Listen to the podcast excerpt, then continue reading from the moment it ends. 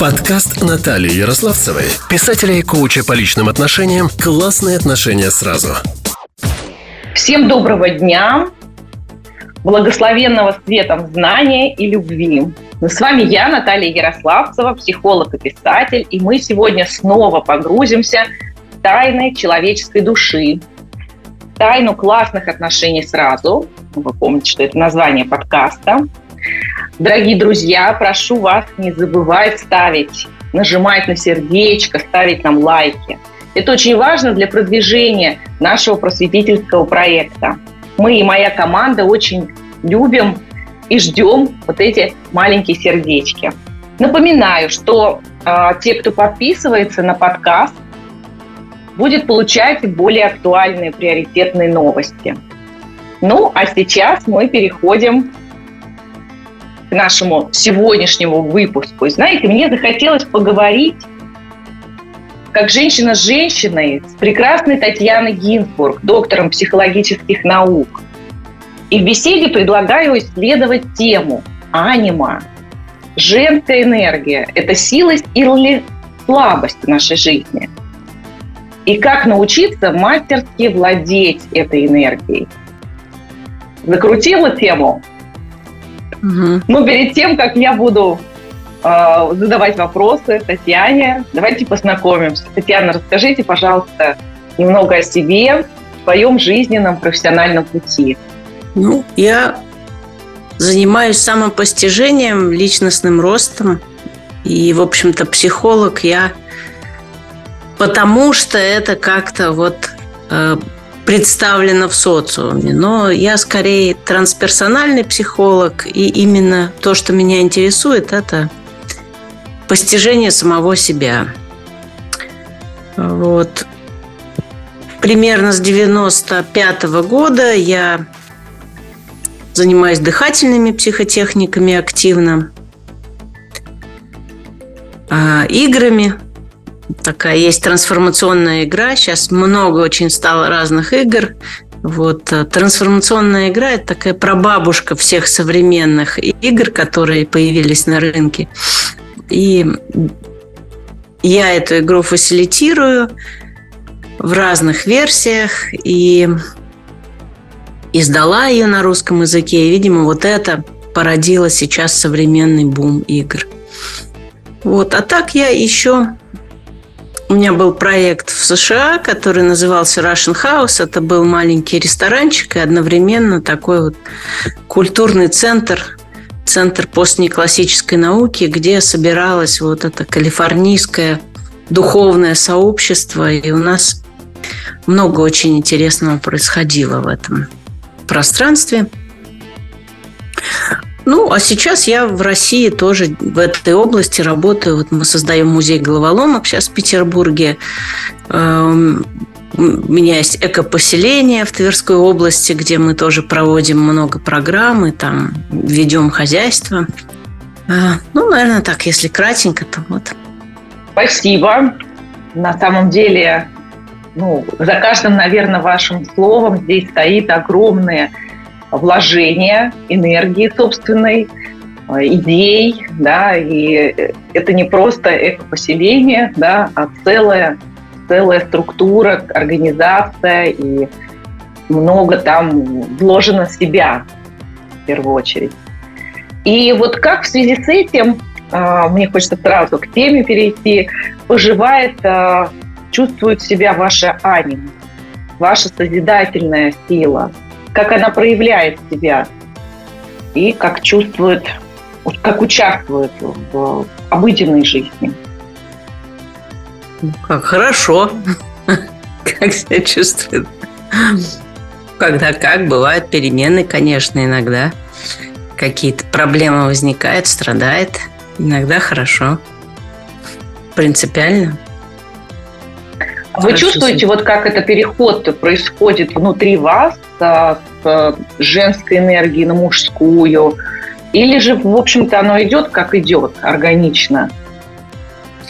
Ну, давайте немножко терминологически, потому что у нас э, как бы языки пока не согласованы. Я выдам некую порцию, как бы, как я понимаю, картины мира. Э, по-моему, энергия все-таки пола не имеет. Энергия – это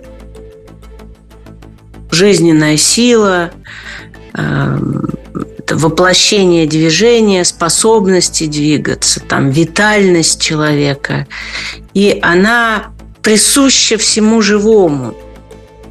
В этом смысле она как бы не имеет конкретной какого-то половой принадлежности. Это уже мы, люди, пытаемся как-то описать называя энергию женской или мужской, нам это необходимо для решения каких-то задач. Поэтому мне кажется, что энергия – это как бы, ну вот, ци, прана, то, чем мы в том числе на дыхательных семинарах занимаемся. Мы же много работаем с энергией, там все эти пассы гоняем, да, чувствуем ее, что это все-таки некая, некий аспект реальности энергетический – а, что касается женского, мужского и архетипов, чтобы тоже, как бы, как я это понимаю, что это, опять же, ну, в первую очередь социальный стереотип. И стоит это иметь в виду, что вот, ну, вот социум как бы накладывает на человека некоторые роли а, в зависимости от пола и воспитывает детей там сразу как мальчиков и девочек, и, соответственно, ожидает некого поведения, э, проявлений и так далее в качестве женщины и мужчины. И уже это чаще всего усредняется, имеется в виду, что вот есть некоторый архетип, который имеет такую обобщенную как бы роль женскую там, или мужскую. То есть мне кажется, что это все-таки, опять же, в первую очередь социальные игры, которые в каких-то случаях, э, наверное, полезно человеку для того, чтобы пройти сквозь социум, научиться в них играть. Но это, ну, как бы некоторый слой. То есть я в большей части своей живу в том слое, где я человек. Как бы там угу. где-то, где мне необходимо играть в какие-то социальные игры, там э, женские в том числе, я могу это делать. Но в первую очередь все-таки я ищу свою основу и, может быть, вот где-то даже выйти за пределы человеческого, найти себя э, на границе человеческого. Поэтому мне кажется, что женское это, ну, скажем, не главное. Понятно пока? Понятно. Понятно. Да. А, значит, что касается сил, а, ну вот недавно читала Гурджиева, там у него красиво описано, что есть три типа сил. Активная, пассивная и нейтральная, что весь мир пронизан тремя силами. А, мы рассуждали, думали, пришли к... Если внимательно читать, что оказывается, что слабость – это тоже сила, просто сила сопротивления – Соответственно, есть пассивная сила, это такая же сила, которая ну, так или иначе, просто не активно воздействует, а активно сопротивляется. Вот, то же самое касается нейтральной силы, просто это, скажем, больше сила наблюдателя. Да, ближе к наблюдателю, к открытости, как бы вот к принятию. То есть это сила такого э, ну, давайте назовем открытости. Ну, наблюдатели здесь тоже, наверное, полезно. Вот. В этом смысле сила и слабость – это тоже ну, стороны одной медали. Поэтому, как бы, наверное, и то, и другое а, важно в каком-то аспекте. Э, поэтому хорошо бы понять нам, в чем суть вопроса. Угу. Тогда я чуть приближу. Да, вот Ой. куда я это все подвожу. Просто сейчас вот очень много таких вот э, модных течений, да, развить женскую силу, раскрыть женскую энергию, э, раскрыть женскую там что-то еще, женские круги. И что вроде как бы на женской энергии мы богатеем, женская энергия – это про деньги, и про то, что еще, ну, как бы, если она у тебя раскрыта, развита, то ты вот живешь себе там припеваючи, ничего не делая. Вот. Вот такую энергию я хотела бы вот как бы понять, а это правда или же это вот опять какие-то маркетинговые уловки, которые активно муссируют. Развивайте в себе эту женскую энергию. Ну, давайте э, для того, чтобы... Ну, я скорее комментирую, потому что вопроса здесь особенного нет. Поскольку в основном я занимаюсь трансперсональной психологией э, много лет, и есть классик трансперсональной психологии Стэн Гроф. Вы, наверное, тоже его хорошо знаете, да? Я его лично многократно встречала, с ним беседовала, там в, дискуссии вдавалась. Ну, это не важно в данном случае, важно, что вот у него есть классическая модель перинатальных матриц, которые, в общем-то, легко наложить на весь мир и в том числе на этот вопрос. Четыре базовых перинатальных матрицы. Первая матрица – это райское океаническое блаженство. В этом смысле, видимо, часто этот подход, что вот все само приходит – то есть, если женщина с хорошей первой матрицей хочет жить исключительно в первой матрице, то это ситуация, когда она живет, и все само случается. Угу.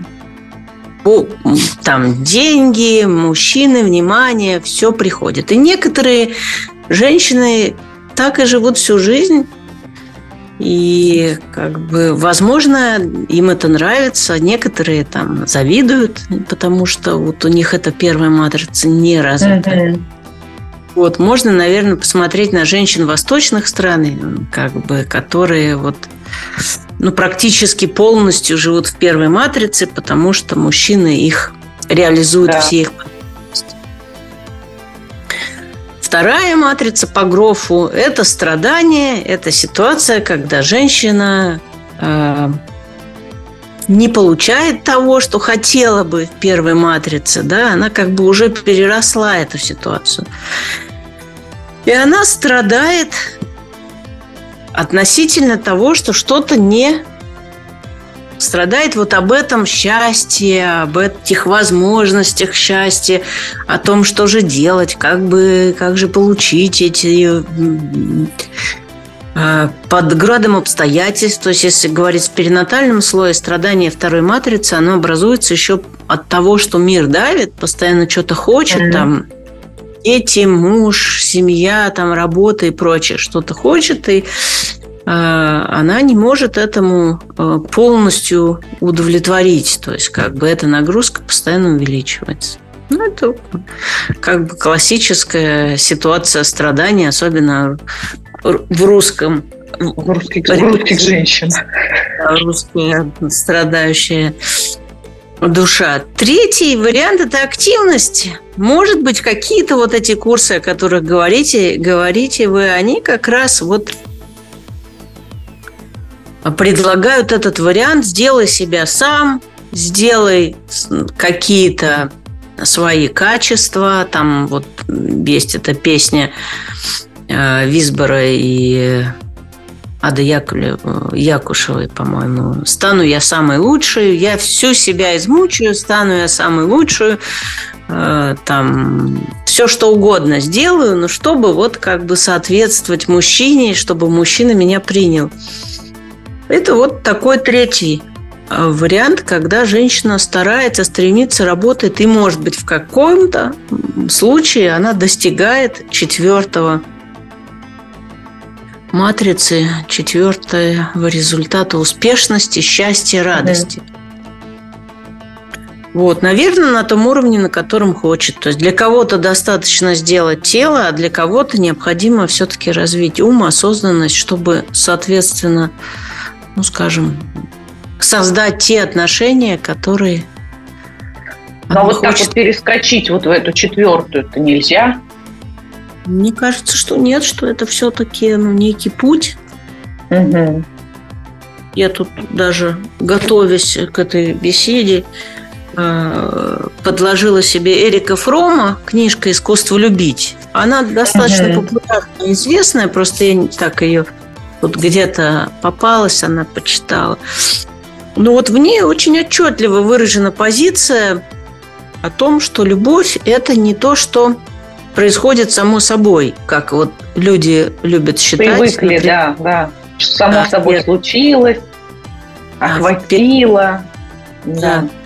А любовь – это некий вот рост, это то, что необходимо культивировать в себе, искать, там, тренировать, мучиться в том числе об этом, как это в себе создать. И в результате может это качество появиться.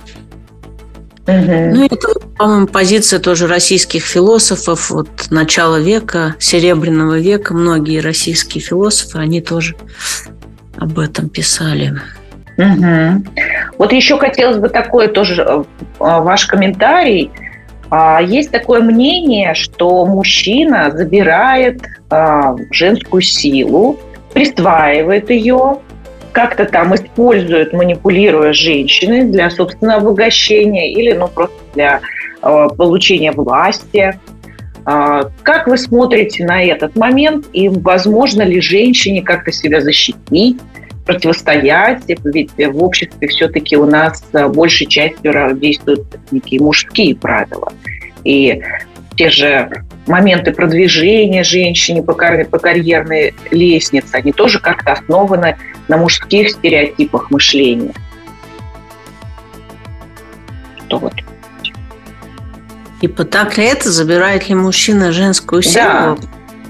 Ну да, вот как бы он, может быть, этим пользуется. Как... И получается, что мужчина как будто бы э, оседлал женщину, да, вот, ну, как-то, если это в метафору перейти, или же при, подключается к ней и выкачивает у нее насосом эту энергию. Ну, мне кажется, а бывают разные мужчины, говорят. так же, как и бывают разные женщины. Может и женщина высасывать силу своими там какими-то психологическими э, трюками, там, истероидные женщины или какие-то еще разные варианты же бывают. Ну, бывают мужчины, но мне кажется, сейчас все-таки мы живем в такую замечательную эпоху, когда, в общем-то, мы почти все свободны. То есть вот эта вот патриархальная ситуация, она почти снята, по крайней мере, у нас, в нашем социуме, в нашей жизни. Ну, где-то она еще присутствует, но она настолько слаба, и если женщина хочет, она всегда может, по-моему, выйти в среду, где она будет свободно. А если она хочет жить и отдавать энергию, ну, так это же ее выбор в некотором смысле. То есть это же всегда отношение двоих. Если мужчина энергию присваивает, значит, она ее отдает. А вот если, допустим, вернуться к первой матрице, и женщина, которая да, находится на полном обеспечении мужчины, вот здесь вот тогда как у них распределение энергии? Она же ему отдает энергию, а он вроде как бы на этом зарабатывает и ее обеспечивает. Ну, она же даже так? не отдает, она скорее как цветок. Ну вот если вы выращиваете дома цветок, да, вы там, поливаете, удобряете, следите, чтобы ему было тепло, светло. А, ну вот это, мне кажется, такой вариант первой матрицы. А она просто цветет. Угу. Как бы если в смысле цветка вы любуетесь, и мужчина может любоваться этим, и ему достаточно, например, этого удовольствия от того, чтобы любоваться цветком. Но в этом смысле женщина как бы сама практически ничего не дает. Ее нет еще как самостоятельного субъекта. А, точно, Она точно, да. Идет, ну, как бы природно. Угу. Да, да, да. И получается, что вот она только становится такой, ну, как бы заметной личностью, только когда проходит вторую третью ступень, да, то есть э, помучилась, потом себя как-то выпистывала, Ну, личностью, конечно. А как можно стать личностью? Ну, цветок, он живет как цветок. Да? Ну, знаете, есть еще эволюционная индуистская шкала. Там камень, растение, да. Животное, человек, там пророк и дальше. То есть, ну вот необходимо перерасти фазу цветка, начать двигаться, угу. там, может быть, э, двигаться, перебирать мужчин там или перебирать какие-то свои способы реализации в этом мире, найти угу. более адекватное, потом перерасти уже и животное, развить сознание до человеческого. И уже на человеческом уровне можно строить осознанные отношения с партнером. Угу. Да, может быть, даже его подтягивая на свой уровень. То есть э, там, зависит от того, кого выбрала женщина. Ну да. То есть вот даже получается тогда, что все это иллюзия, что вот там а, на женской энергии. Все на самом деле зависит от самого человека, да, вот той же женщины, что она для себя выбирает, как она себя вообще понимает. Да, много чего зависит. То есть это не зависит от того, что у нее там много женской энергии или мало женской энергии. Что Понимаете, она ее как бы свою женственность там развела, не развела. Ну, всю систему описания. То есть женская энергия – это некая система описания, которую мы используем. Можно же... В каких-то случаях это удобно, в каких-то... Нет, но это не есть реальность. Как mm-hmm. бы. Да, да. Это важно, понимать, что это не есть реальность, потому что на этом циклятся. Как часто мы боимся заглянуть внутрь себя, в свои страхи и свои истинные желания. Представьте себе дом. А может быть, у вас уже есть свой? Смею предположить, вы влюблены в него. Или вы о нем только мечтаете? А знаете ли вы, что дом есть и внутри вас? И в каждой комнате вы проявляете себя, решая определенные задачи. В каждой комнате вы следуете привычной и отработанной годами модели поведения. И есть те модели, которые служат вам верой и правдой, а есть те, которые заставляют тревожиться, напрягаться, забывать о себе.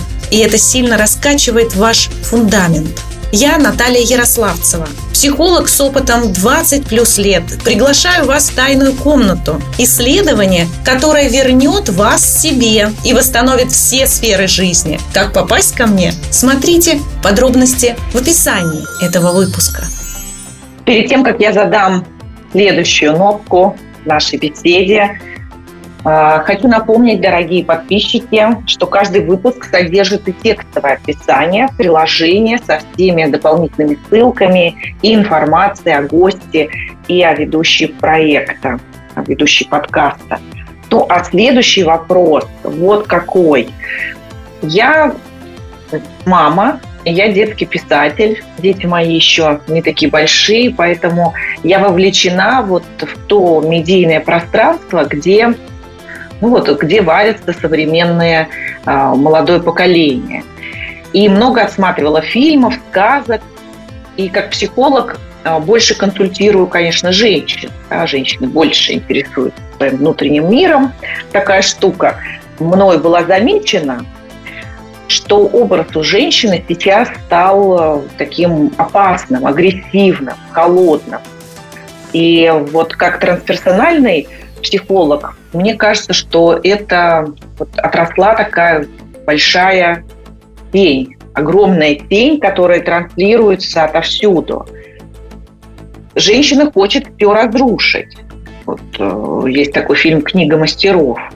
Правит мужиками и властвует с помощью тьмы и э, темной магии.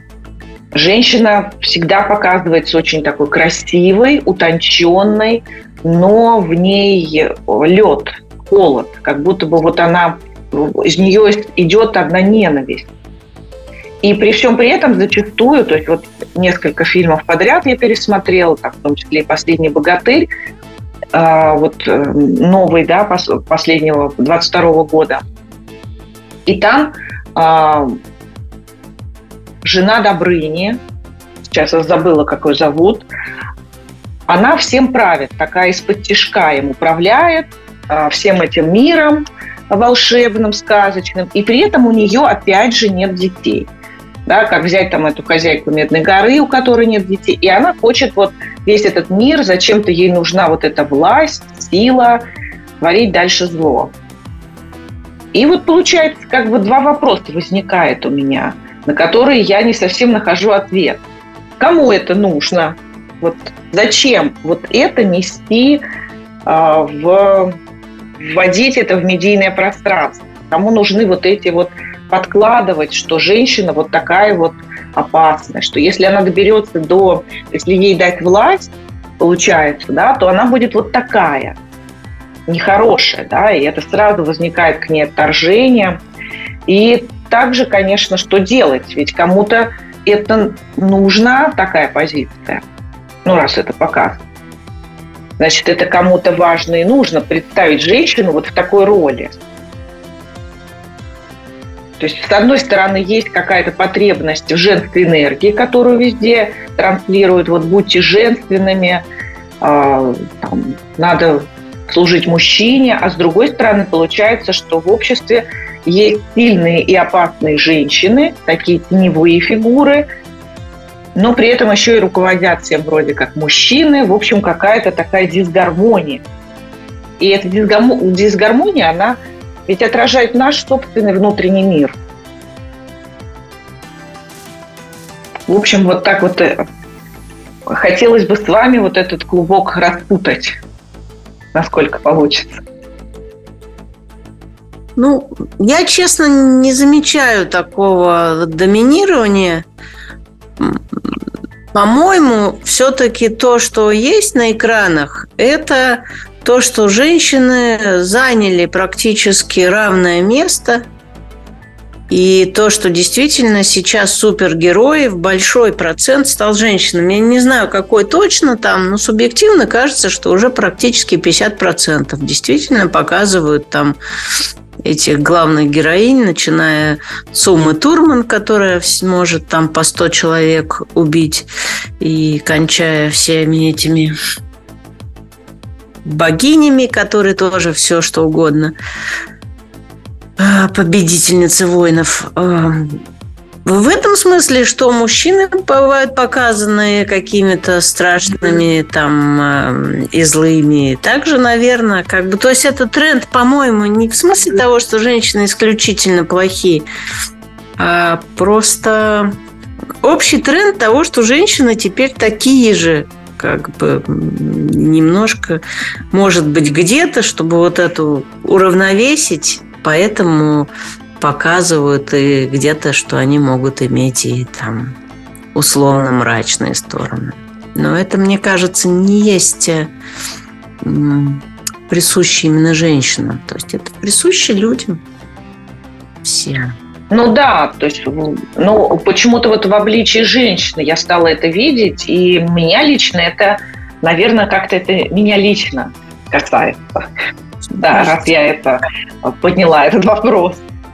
Ну, потому что мне кажется, что все-таки это не совсем ведь ну, правда. Мы все хотим быть э, больше вот этими цветочками, за которыми ухаживают, нежели вот этой разрушительной, э, разрушительной силой, которая, а, мне вообще ничего не надо, я сейчас всем все сделаю плохо, да, когда уже женщина доведена, значит, до отчаяния, да, какого-то такого предела, что в ней не осталось любви.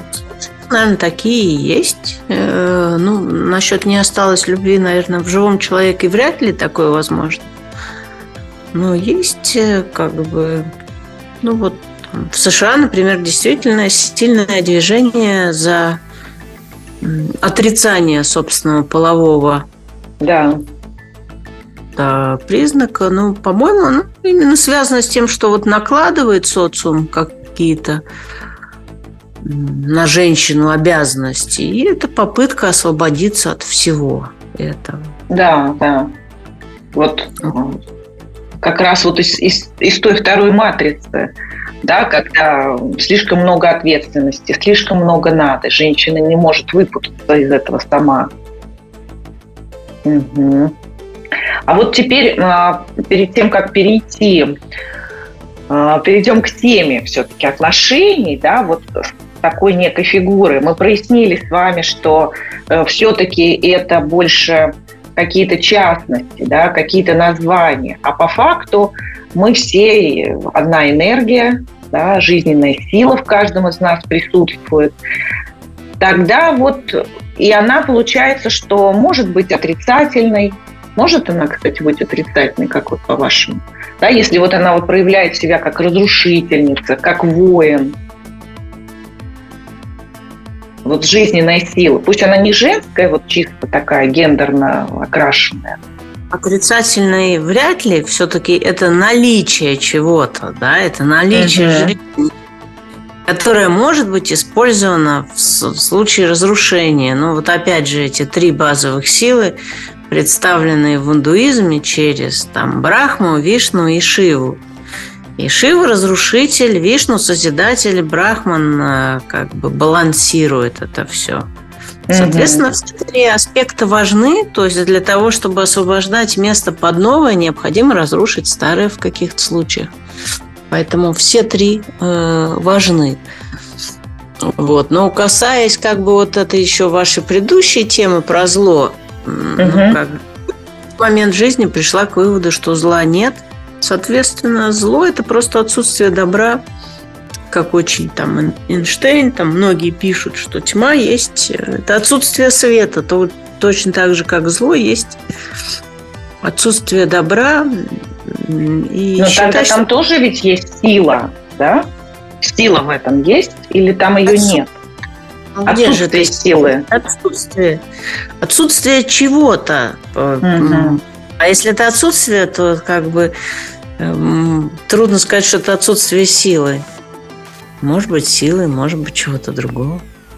Ну, может быть, вот это отсутствие силы, оно как вот выражается как нехватка и желание это взять. Да, вот я просто пытаюсь это как-то э, на практику переложить. Почему же тогда, да, при отсутствии любви человек ну, как бы становится более агрессивным, может быть, мстительным, обидчивым. Может, раз начало пути. То есть вот если он во второй матрице, он винит в своих проблемах внешний мир. Да. Если у него нет любви, он считает, что причина этого вовне. Да, да. Пока он не перейдет или она в третью матрицу и возьмет ответственность на себя и начнет эту любовь культивировать в себе, тогда как бы вся ситуация изменится. То есть это просто некая стадия развития, когда человек проецирует проблемы на внешний мир, а потом он берет ответственность на себя и начинает строить свою жизнь сам. А вот если это наложить на отношения, а, да, тоже вот такие этапы. А, сначала первая матрица – это, наверное, влюбленность, да, такой конфетно-букетный период – Потом начинается некое, некие страдания. Вот я не ожидал, что ты такой. Кризис некоторый, да, что там какие-то проблемы. Mm-hmm. Просто многие а, сейчас, вот тоже я вижу по, ну, по крайней мере, да, по соцсетям, там не, неизвестно, что действительно у людей внутри, но многие а, даже, ну, я лично их, конечно, не знаю, но мужчины чаще пишут, что ой, отношения с женщинами вообще не нужны, не важны, все это ерунда, слив энергии. А, как будто бы вот они избегают из этого, да, из этих сложностей, которые, возможно, где-то они столкнулись, и потом приняли для себя решение, а не нужны они мне вовсе, эти сложности. Не готов я с ними. Даже модель отвечает на вопрос. Во второй матрице человек может принять решение уйти из этих отношений или уйти из этой ситуации, которая тяжела, и вернуться в первую. Если uh-huh. разорвать те или иные отношения, то можно вернуться в первую, где опять все хорошо. А можно ли вернуться в первую? Ну, ну, ну, это же как раз очень многие мужчины показывают, там они женятся, рожают детей, им становится трудно, дети растут, жена что-то требует, тяжело, они разводятся, чувствовать себя свободно, хорошо, возвращаться в первую, снова влюбленность. Потом да. снова семья, дети, это опять вторая матрица нарастает. Можно снова. Угу. Поэтому да. ходить много. Но можно в какой-то момент вот, кризиса принять решение. Угу. Хватит изменять себя. Татьяна, как вы помогаете в своих э, э, я знаю, что у вас есть центр, да, вот вы говорили, что кроме музея головоломок, наверное, есть еще и центр, где вы помогаете психологически. Вот если обратилась к вам пара или же конкретная какая-то женщина с э, проблемой «хочу отношений», Вообще, вот, кстати, как вы считаете, должны ли все люди быть в отношениях? Ну, я имею в виду ну, парные отношения. Должны. Все-таки, как бы, мне кажется, что нет. Это должностнование навязывает социум всем. Но пар парные отношения – это большой ресурс, и как бы это некая часть развития человека. То есть тоже есть там, в разные модели, например, там, вот я люблю модели с дианетики, где индивидуальные отношения, то есть есть стадии развития индивидуальные, парные, групповые и общечеловеческие. И, ну, скажем, гармоничное развитие, когда человек присутствует, все эти динамики, там они называются, да, динамиками, когда он присутствует во всех. Вот, то есть человек, который присутствует только на одном, живет э, только там сам себя обеспечивая, ну, большая часть мира у него ему не знакома, он не реализовал себя, как бы, и он не может в том числе там на мировые процессы влиять, он не может приносить пользу, наверное, всем людям. Может быть, это никто особо этим и интересуется. Да, ну, как бы он не реализовал того, что в нем есть, и поэтому он будет, ну, вероятнее всего, бессознательно это чувствовать. Угу. В том числе. И неудовлетворенность, да, такая будет уже с ним. Я что-то здесь не, не понял, что-то здесь не смог. Особенно если это уже взрослый человек, там ребенок, естественно, он там сначала растет и как бы являет себя на индивидуальном уровне. Но если он вот не научился с другими людьми гармонично взаимодействовать, то ему будет, конечно, угу. психически Вот у меня сейчас родился такой вопрос, а вот как э, связано, да, вот ваше мировоззрение, ваше э, самопознание, да, и то, что вы несете людям с головоломками? Все-таки вот какое тут отношение? Трансформационные игры понятно, да, потому что человек проигрывает свою ситуацию, решает проблему, а головоломка – ну, казалось бы, ты просто там занял свое время чем-то таким для ума. Чуть-чуть мировоззрение вам в двух словах, а потом связь головы. Угу. То есть ну, мы часто используем в качестве такой модели развития чакровую систему. Вы, наверное, знаете ее более-менее семь индуистских чакр. Там Первая чакра – физическое тело, вторая – та самая энергия, о которой мы говорим, да? третья – это уже ум, интеллект, и четвертая – сердце, любовь, целостность, пятая – горло, творчество, шестая – третий глаз, смысл, осознанность, седьмая – свобода уже за пределами тела, это энергетический центр чакр. Ну, соответственно, головоломки – это третий, в первую очередь, третий и выше. Иногда это и пятая чакра включается, и шестая уровень. Поэтому головоломки позволяют ну, как бы развивать человеку вот эти чакры, чтобы проходить дальше. То есть, ну, в частности, в смысле отношений, вот чтобы прийти на уровень любви, принятия, чтобы быть способным к любви э, необходимо в том числе развитый ум. Без этого ну, практически невозможно. Будут так или иначе захлестывать эмоции, и ну, человек будет больше животным, чем развитым существом. В том числе поэтому uh-huh.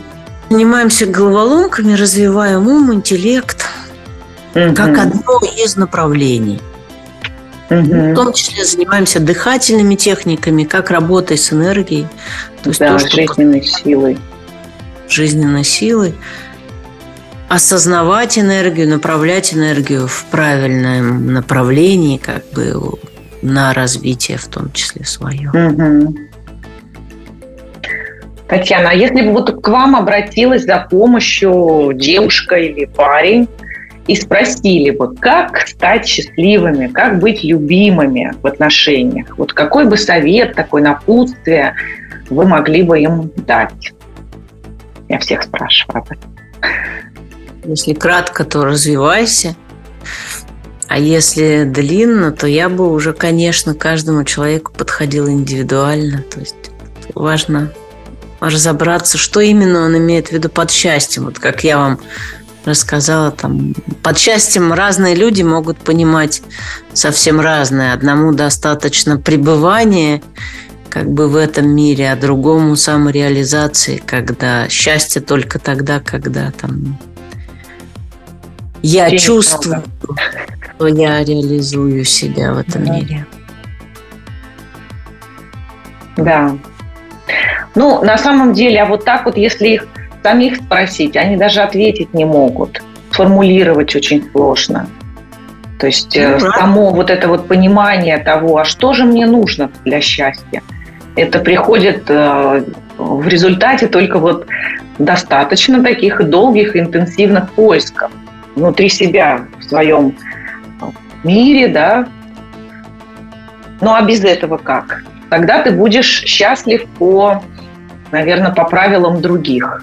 Мы считаем, что для счастья тебе нужна твоя квартира, например. Да, или парень, который там, тебя обеспечит. И получается, человек попадает в чужую программу.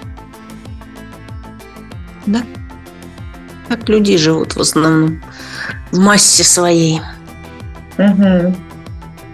Ну, больше, наверное, стало людей. Вот как вы видите за время, что вы в этой сфере, да, с 90-х годов. Вот 30 лет прошло. Да, и вы исследования делали, научную деятельность. Больше людей этим интересуется, больше людей хотят чего-то перейти на какие-то другие уровни само, саморазвития, самосознания. Ну, мне Или кажется, пока все равно... Сейчас все-таки скорее спад, по-моему, по крайней мере, в России. Да? Спад, конечно, и все-таки сейчас мировая ситуация как бы такова, что люди в основном концентрируются на выживании там и так да. далее. Эко- экономика все-таки влияет, да? Потому что ну, нужно да, закрывать в первую очередь базовые потребности. По-разному. Да? mm Большое спасибо. Мне лично самой очень приятно очень важно в ваших словах много энергии, много любви и такого спокойного понимания жизни, как оно есть, без э, лишних каких-то таких напыщенных эмоций, которые можно сюда еще добавить для красоты. Будем завершать наш выпуск. Хорошего понемножку. Спасибо большое. Друзья, пишите нам с Татьяной комментарии, обращения и меняйте свою жизнь через себя, через свое развитие. Вся информация в тексте к этому выпуску. До свидания. С вами была Татьяна Гинзбург, доктор психологических наук. И Наталья Ярославцева, Ярославцева психолог и писатель. Да, друзья, спасибо вам большое за отклик. Будем на связи. Пишите. Подкаст Натальи Ярославцевой, писателя и коуча по личным отношениям «Классные отношения сразу».